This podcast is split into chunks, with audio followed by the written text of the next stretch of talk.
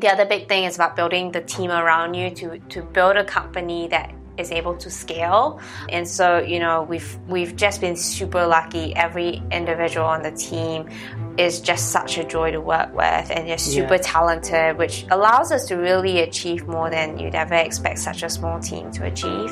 Yeah. And and I think for me, success is the fact that I had employees who are superstars that got offered their dream job and they turned it down to yeah. stay working with us. I've had employees who would message me saying, like, you've been a really great boss, yeah. but you've been a better friend. And, and, that to me is what success is, you know, spending the time to build your team up. Hello, dreamers and action takers. Welcome to another episode of the Want Money, Got Money podcast. I'm your host, Sam Kamani, and my guest today is Dr. Angela Lim. She is the co-founder and CEO of Clearhead. Clearhead is on a mission to solve the mental health crisis. She is actually a prime example of how being passionate about the problem you're solving and networking and being in the right place at the right time can really jumpstart your startup and get it funded and help you meet the right co-founders. So listen to this story of how Dr. Angela went from being a pediatric doctor to a successful tech startup entrepreneur of a funded startup. So let's get into it.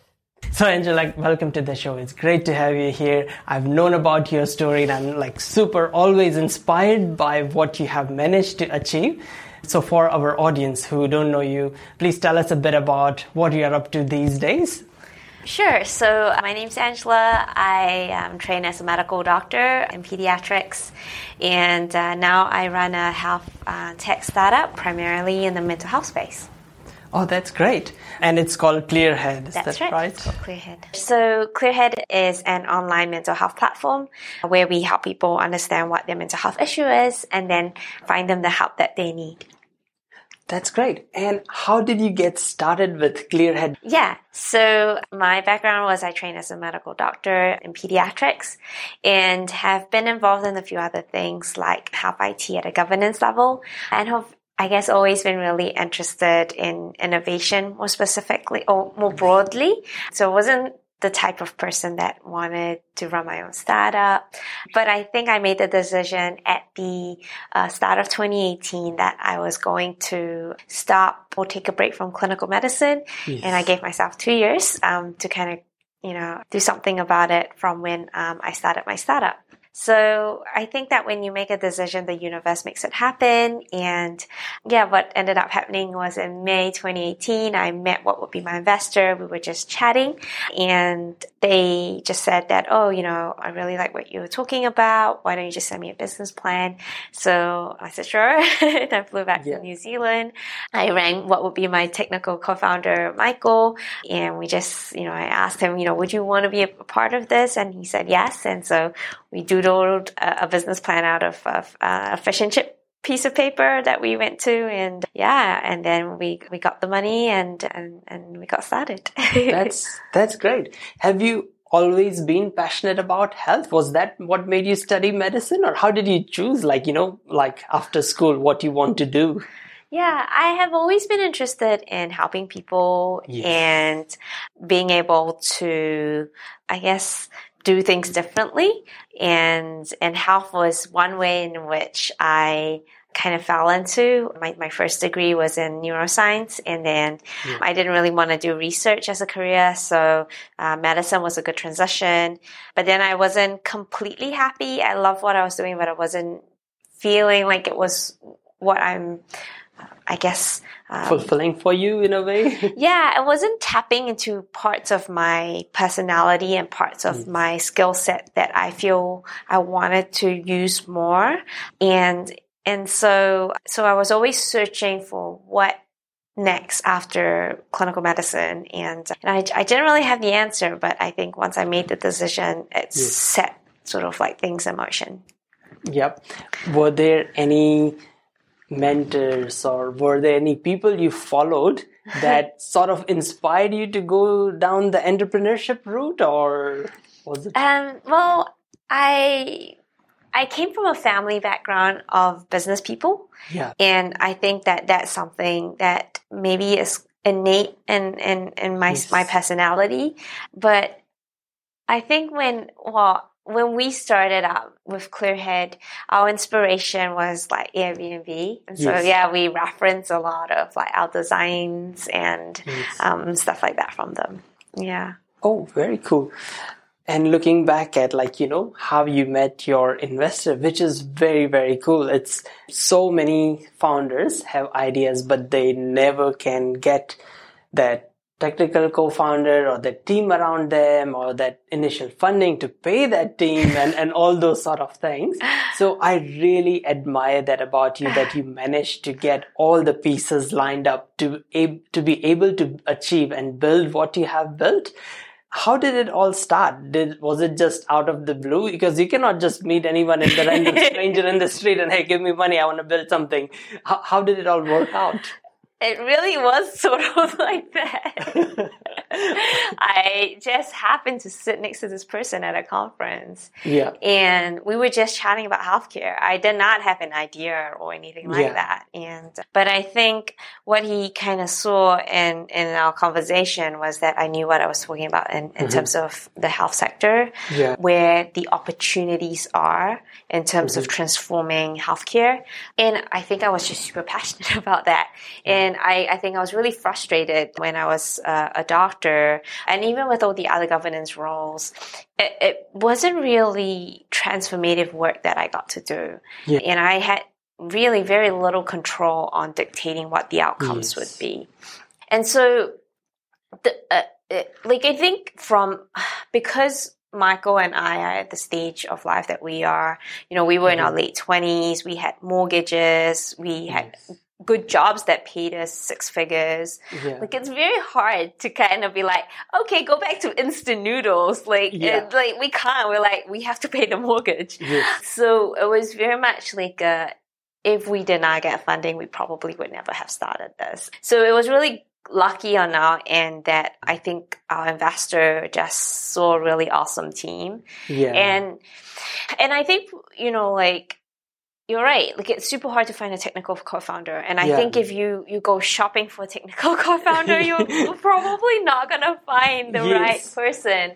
And my story with Michael was very much about, you know, it is about the networks that you build, yes. not necessarily when it's your first, when it's gonna be the big thing. You Yeah. know, so Michael and I, we met five years ago um, when I was in my final year of medical school. Mhm. Um, this was our first startup, and I was really passionate about, like I said, Yeah. building an uh, uh, innovation in healthcare. And so I thought, Mm-hmm. you know, how can we sort of build that pipeline using technology Yeah. um, with frontline staff?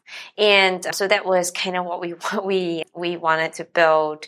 So I met Johnny, and he was a family friend who I kind of called upon because I just didn't have the tech skills at all. I just had the clinical experience and sort of the idea, but not the actual how am I going to build this.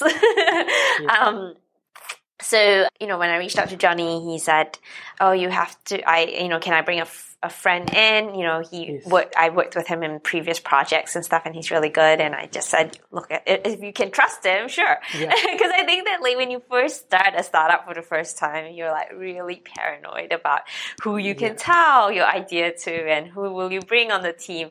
I think I've learned to be less cautious about that. But yeah, at the beginning, I was like, as long as you can trust the person.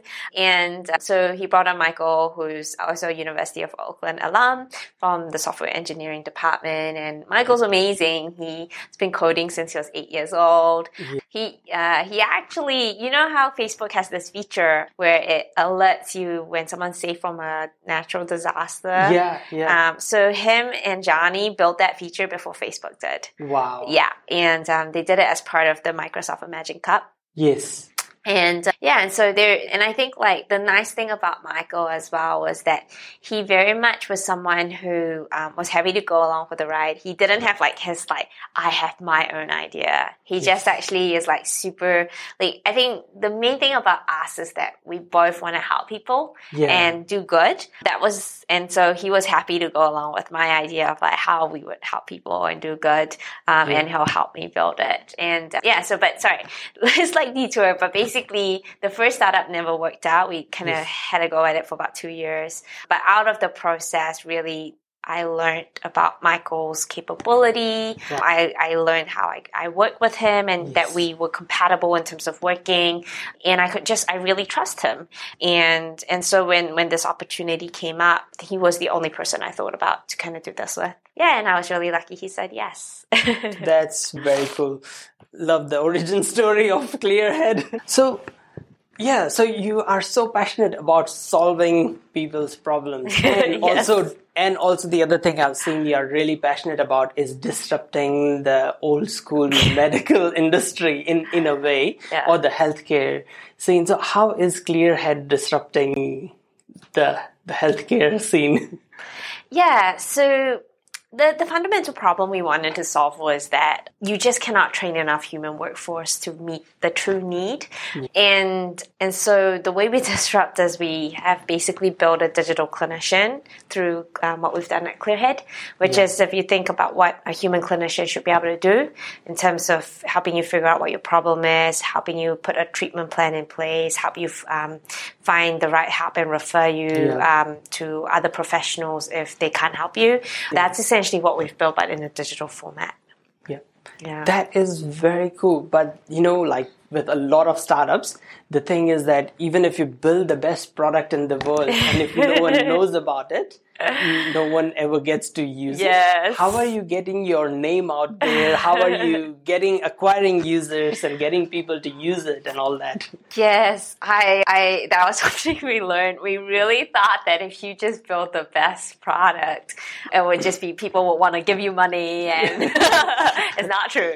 Yeah. I, can, I can attest to that. So, look, the the, the reason we kind of have a, a, a, very strong B two C component with yeah. with Clearhead is because of what we learned in the first startup. Doing B2B, uh, where we were pitching our solution directly to the hospital. And then after two years, I really had nothing to show for it. And I don't think anybody knew I did this first startup because yeah. it was all happening with hospitals and hospitals just generally move super slowly and then we're not willing yeah. to make a, a, decision. So, you know, ultimately when it came down to it, we, we just wanted to cut our losses.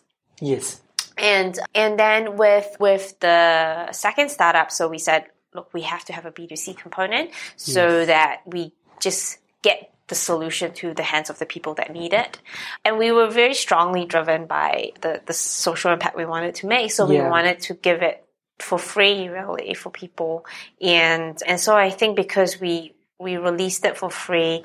You know, people yeah. tried it. So I yeah. think that's the first thing is like at the beginning you might not charge just because yes. you want people to just try and and give you feedback Absolutely, and, and, yeah. and, all that kind of stuff. So I think that was one thing that it was a B2C component. So yes. we could directly get our product in the hands of people who need it and then for them to, to kind of have the feedback um, that it's working. And then when it's working, they, they tell their friends about yes. it. So, so there's a, for, I think the more, for at least the first year and a half of Clearhead, yes. it was very much just word of mouth. That was it. Yeah. The second thing is the importance of networks. I think I mentioned networks yes. from a perspective of finding your team. Team, yeah but also networks from the perspective of who are going to be your distribution channel. Mm-hmm. And that's why, you know, I think we um, talked about why, you know, it's easy to glamorize the, the sort of dropout of yes. college, you know, 18 year old founder. And, you know, really hats, you know, hats off to those who have been able to pull it off. But they really yeah. are, would be considered the, the exception and not yeah. the rule.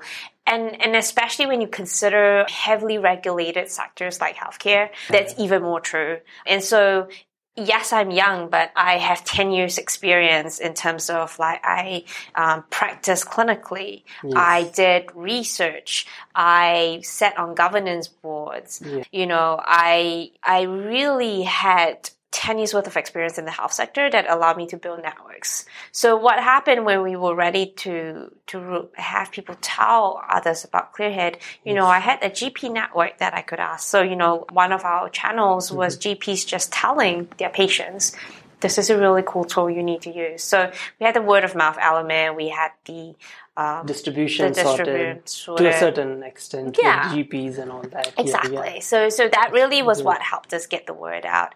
And if you just actually, I think sometimes uh, it's like people think about like, oh, how do I like hack my growth or like all that kind of stuff. I'm like, well, are you even building something that people want? Because Yes. genuinely, if you build something that people want, it will it will get out there. Absolutely. Yeah. It would. Yep. Yep. The other big challenge after acquiring users that I faced in one of my previous startups in the esports, so I got it from 80,000 monthly active users to 300,000 monthly Wow, active users in eight cool. months. Nice. But the big challenge was engagement. Mm. Only 20% of the people were engaging on an ongoing basis, and Mm-hmm. the rest weren't engaging as much as we would like or weren't using it. Yeah.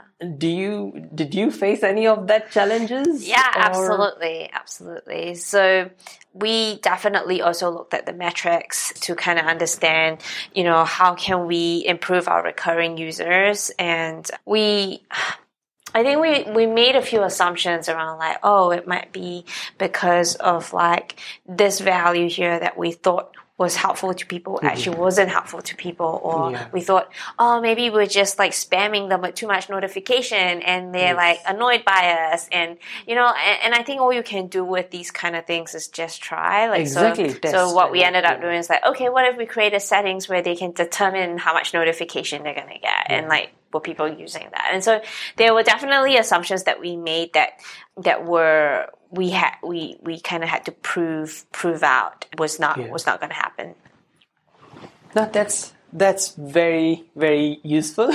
so where do you see Clearhead going in the next five years, or what's your plan for it, or where would you like it to go? Um, I would love Clearhead to be able to impact the mental health of people globally. I think that there is, yeah, there's a- huge need out there, and so Yeah. that would be we would love to be a global company in five years' time and, and making more of an impact that way. That's very cool to see your ambition and where you want to drive Clearhead. You know, if just looking back, like 10 years ago, if you had an, some advice for Angela of 10 years ago, what, what would that be? And part of the reason why I'm asking you this is also because we are earlier we were talking about female founders and female entrepreneurs. Hmm. So it would be think of it as it would be another female entrepreneur say listening to it, what advice would you have for them? Yeah, look, 10 years ago, Angela did not know she was ever going to start a startup. So, Yeah. and I don't think it was Angela's objective then either. That's weird referring to myself in the third person. Um, I, I think the, I think that when I look back at the last 10 years, the inflection points in my career, the ones that took me to new heights were always just after a big failure of something. Yeah. I did not get into medical school the first time. I did not, you know, I did not uh, get really good grades during medical school, and I really struggled with not getting good grades. I- You know, these were all moments where I, I had really had it challenge my perception of myself as a mm-hmm. person and what I define success to be. Ultimately, I did learn from the experience, so I always ask myself, like, okay, what can I learn from this? Yeah. But I also beat myself up a lot around like, you know, feeling really bad about myself. And I think the advice I would give is that, you know, to just just roll with the punches really and and not add on those extra layer where you're like self-flagellating yourself and i think you know covid has been really hard for the company in the sense that like it's had been very confronting for us to kind of figure out like what is Yeah. it that we offer in the space and and and sort of like how can we respond better post covid and so we worked really hard as a company and so we achieved the you know in the six months what we've achieved in the last six months we probably did more than what we did the first year and a half Yeah. and and so what that means is like the highs are super high and the lows are super low Yeah. and I think one of the things that I'm really proud of that I've learned is building that resilience around when when the bad news comes in, being able to just actually, you know, have a moment where you you feel what you're feeling, and then actually go to bed and then the next morning is a new day. Don't bring yes. that baggage with you. You know, like it's yeah. um, just deal what you do what you can, and then and then just you know solve the problem that you can, and then move on and and stop you know penalizing yourself and going yes. over over about it in your head. So I think that's something I I've only really learned this year, mm-hmm. and I would love to have built that skills 10 years ago because like the, yeah. the what would that have allowed me to achieve you know I could have yeah. been so much stronger and believed in myself so much more if I had known that then yeah. and I guess like the question to like female founders it is hard I think the biggest difference that I feel mm-hmm. um, is the bias that comes with it. There is a bias yeah. when in healthcare, the person you expect to meet around talking about technology is an older white man, like, you know, yeah. in his 50s. Yeah. I am the opposite of all of that. I am like, you know, like I was, I was 28 when I started Clearhead. I was, I, you know, Asian minority, I'm female, mm. and I'm a migrant, and, and then to bring all yes. of that to a meeting where like I just do not look like what they, the archetype of what they're expecting yeah. was very challenging. And I think that people almost kind of was a bit condescending around the way that they talked to me um, yeah. about what we were trying to achieve. And it was hugely fr- frustrating from my end. Yeah. And I think, I think what I would advise is, is to keep, you know, like to keep staying true to who you are as a person. Yeah. And I think that your consistency will win out in the end. It did for us. Yes. Um, I think people just needed to know that like like two years in, oh, you're still here. Okay, maybe yes. I should talk to you. I have pulled Michael into a lot of our big meetings now. Yeah. I used to just have them alone. Now the big meetings we have, Michael is there with me. Yeah. yeah, and I think I don't know, maybe I think it's just reassuring in people's head to have this balance of like he's he's you know, like he looks older than me. We're the same age, but he looks older than me, and he's like this white dude. And and and I think that when the two of us come to the table, it's a very powerful combo because I yeah. can definitely talk about clinicals, risk and anything that you'd be worried about from that end, and he can talk about all the technical um, risk that and how to manage that on that end. And and I think when you have us as a dual combo, we just mm-hmm. we really round each other out. So you know, I think yeah, I think acknowledge that bias exists don't yeah. don't discount yourself but it is worth sort of thinking about like asking the question of like why what is it that they are seeking reassurance mm. around and and will it be different if you bring someone else in together with you and, and not yeah. to see that as a failure I did get a lot of advice of people who said, "Oh, you should hire someone to be the face of Clearhead, who's an older white man." And I'm like, no, that's no. not authentic to the brand, you know? Yeah. And yeah. so this is my compromise. yeah. No, but it is such a good advice that, you know, you have a co-founder that has complementary skills. Yes. Like you're really strong on the clinical and the medical side. He's yes. really strong on the technical that's side. Right. So you guys are like, I can see how you guys are such a good team. Yeah. So very, very good points um, right there. Before we finish, I have these three questions that I ask everyone quick fire sort of questions, and that is, uh, what is the book that you're reading currently? I have not been reading anything recently. Or the last one that the last read, one I read um, is an old one. It's an oldie yes. but a goodie. It's uh, Good to Great. Yes. Jim Collins. It it was it was so helpful for me. I yeah. would highly recommend it to any founders because I think maybe it's just the way my brain works. I really like the the, the research element of it, and yes. I like knowing that it's backed up by lots of data. But really, what I liked about it was it really steps you through what you need to put down as foundations to to building a really great company. Yeah, and when you're running a company, the first two years is, is, is painful it really mm-hmm. is. It's like I would not wish it on on my worst enemy. and you, it. I always say it's like running in the fog, and all you can see mm. is a mm-hmm. few steps ahead of you. And what the Jim Collins book helped me with and I think it came at the right time Yeah. was that it helped me reflect on the last two years and, and go like, oh, okay, um, I did that bit, I did that bit, I did Yes. that bit. And it feels like nothing's happening, but it is now. But you had to do all those things and you had to trust yourself that you're on the right track. And and a lot of that was a lot of the first year and a half investment was very much about tweaking the product to something that actually solved the people's problem, but then was something that people would be willing to pay for.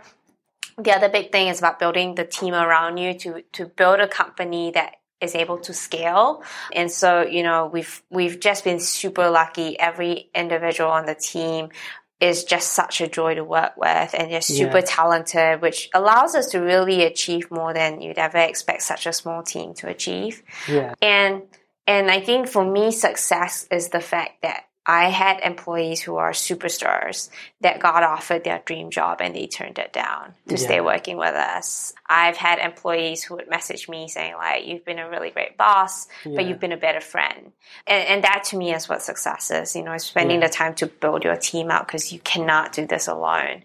And then yeah, and then the the third thing that I think I learned way too late, which I would Yes. definitely advise people listening, is really just get your business model right. It does Yeah. de- determine what product you build, the feature set, and stuff like that. And it was something that I think we came into way too late. Did you get any advice from someone, or did you just do between we just you and we Michael? just we just kind of got to the point where we're like we were banging our head against a brick wall yes. um, trying to get money from the government. Yeah. And yeah, we we genuinely thought that if we built something of a strong public good, the government Yes. would pay. And I think acknowledging and understanding the procurement process of the, or and, and the more wider business model, like this is just how biz, like government work. yes. Then you'd be really realistic around how you you pitch something and. Yeah, I think that was something that I we just yeah COVID basically f- you know when we said it, it was hard it was because it forced us to be really honest with ourselves like are you Yeah. ever going to make money here Yeah, so yeah. the answer is no so, so we had to pivot Yeah. and yeah and I think that I think that really is is key once you have a product that people actually want you Yeah. have a team to help you grow and achieve it and you have the right business model so that it can keep going towards your oyster Yes. I know I was supposed to ask you just these three questions, but No, no, there's so much interesting stuff. And Yeah. it's like just about your pivot. It's so what's the key difference between Clearhead before the six month, before the pivot, and now? What's the key difference? The key difference is we stayed away from content. we were like, ah, everybody's doing content. And yeah. and we decided that we needed to do our own content to really um, Hmm. solidify what we do. So that was something that we had to do. Yeah, and I think that I, th- I think it gives you uh, a much stronger angle to kind of sell to because you you've taken. I think yeah, it's old fashioned. People can can kind of wrap their heads around it a bit more. I think than what we were trying to do before. Yeah, and yeah, I think that was the that was really the main difference. We we had to do our own content.